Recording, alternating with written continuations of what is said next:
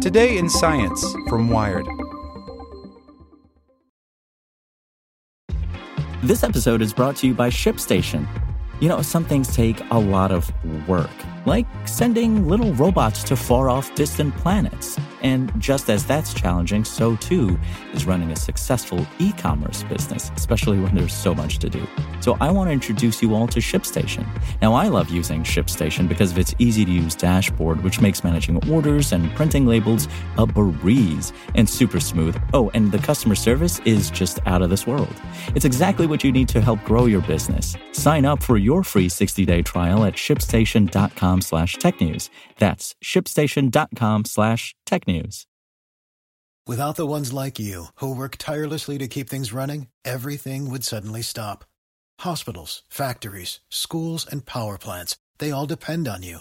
No matter the weather, emergency, or time of day, you're the ones who get it done. At Grainger, we're here for you with professional grade industrial supplies. Count on real time product availability and fast delivery. Call clickgrainger.com or just stop by. Grainger for the ones who get it done. Today in Science from Wired. An elusive gravity signal could mean faster earthquake warnings. Tiny wobbles in Earth's gravitational field could help detect big tremors faster, but they're hard to tease out from the planet's seismic noise. By Gregory Barber.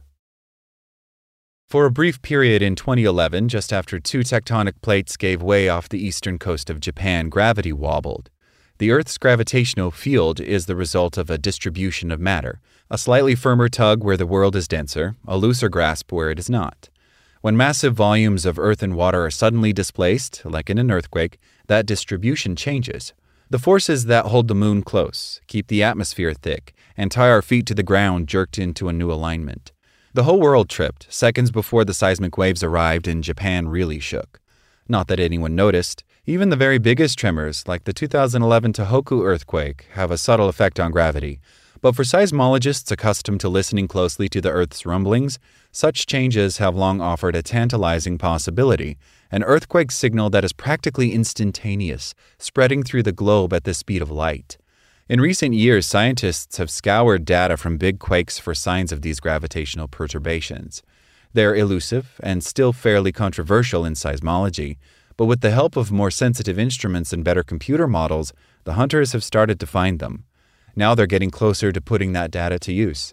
In a paper published in Nature, researchers describe an earthquake early warning system that relies on those gravity derived signals alone. They tested their model on seismic data from the Tohoku earthquake, finding it could accurately detect the quake about 8 seconds faster than previous methods and give a better estimate of its massive size. The work is a proof of concept, looking back on a single event, but it's meant to test if the method could add precious seconds to early warning systems in the future. We're showing that this is actually a signal and it can be used, says Andrea Licciardi, a seismologist at Côte d'Azur University in France who led the research. People weren't even looking at this part of the data, but it is comparable, if not better, than existing signals. Those existing signals are primarily P waves, seismic ripples that occur as rock compresses and vibrates from a sudden shock. When these waves reach seismic stations, software quickly pinpoints where the earthquake originated and estimates its size.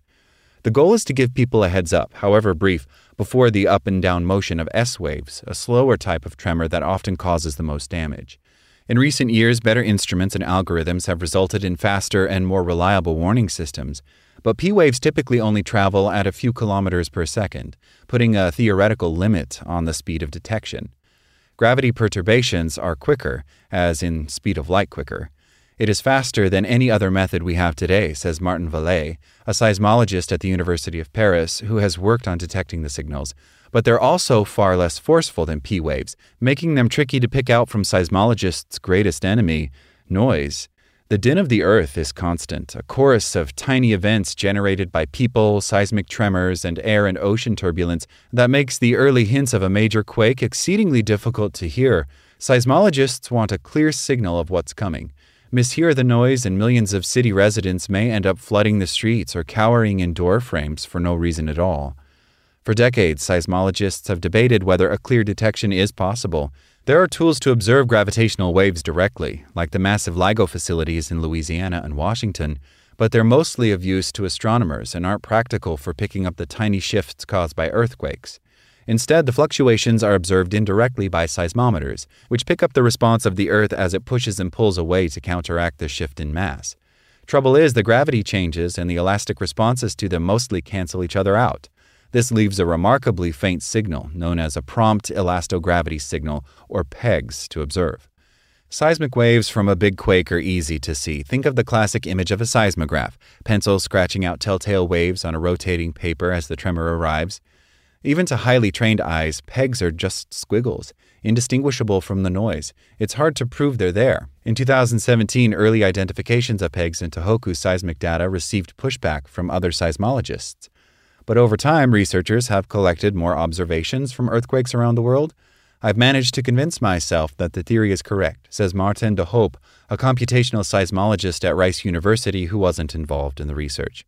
Inspired in part by the controversy over the early detections, he set out to mathematically prove whether the gravitational fluctuation should be observable. The key, he says, is looking at data from the earliest moments of the quake, before P waves arrive at sensors. At that point, the two forces don't totally cancel each other out, meaning there's theoretically a signal to be found in the noise, but the question of whether seismologists can actually separate the two has remained. The new research offers initial validation that they can, De Hoop says, one thing that's clear is that current instruments can only distinguish gravity signals from other noisy data during the biggest earthquakes, those larger than a magnitude 8.0, like the massive megathrust earthquakes that affect places like Japan, Alaska, and Chile. Since those big earthquakes are rare, Licciardi's team created a dataset of hypothetical earthquakes, sprinkling in real world seismic noise observed at stations across Japan. This was used to train a machine learning algorithm that would detect the start of a quake and estimate its size based on the gravity signal. When the researchers applied the model to real time data from sensors during the Tohoku quake, it took about 50 seconds of data to give an accurate detection, beating recent state of the art approaches, including space based GPS methods that measure the movement of the ground just after a quake. The 8 second difference may sound small, but it is still a lot in the context of early warning, Licciardi notes especially in scenarios like the Tohoku quake, where coastal residents were given only minutes to evacuate in anticipation of the coming tsunami. In addition, the researchers note that the model was more accurate in estimating the size of the earthquake, which is vital in predicting a tsunami's size. In Japan in 2011, initial estimates of a sub 8.0 earthquake suggested a much smaller wave. The method is still a ways off from being practical, Thomas Heaton, a seismologist at Caltech, describes the continued hunt for gravity perturbations as a hammer looking for a nail, given advances in more traditional approaches to earthquake detection, including in Japan, where officials responded to Tohoku by adding more sensors along the offshore subduction zones and expanding their models to account for massive 9.0 plus earthquakes. To him, the biggest task for early warning systems is making the warnings more practical battle testing existing methods so that if a warning is issued, people hear it and know how to react. Our problem isn't sensors, it's how to get data from the system and tell people what to do, he says. But De Hoop, who calls himself enthusiastic about the new work, notes that it provides a roadmap for improving the methods with better data and machine learning techniques. The key to making this work for more common smaller quakes will be figuring out how to lower the magnitude threshold for detecting the gravity signals, something that may require sensors that directly detect changes in the gravitational field.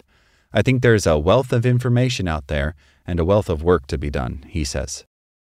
Like what you learned? Subscribe everywhere you listen to podcasts and get more science news at wired.com/science.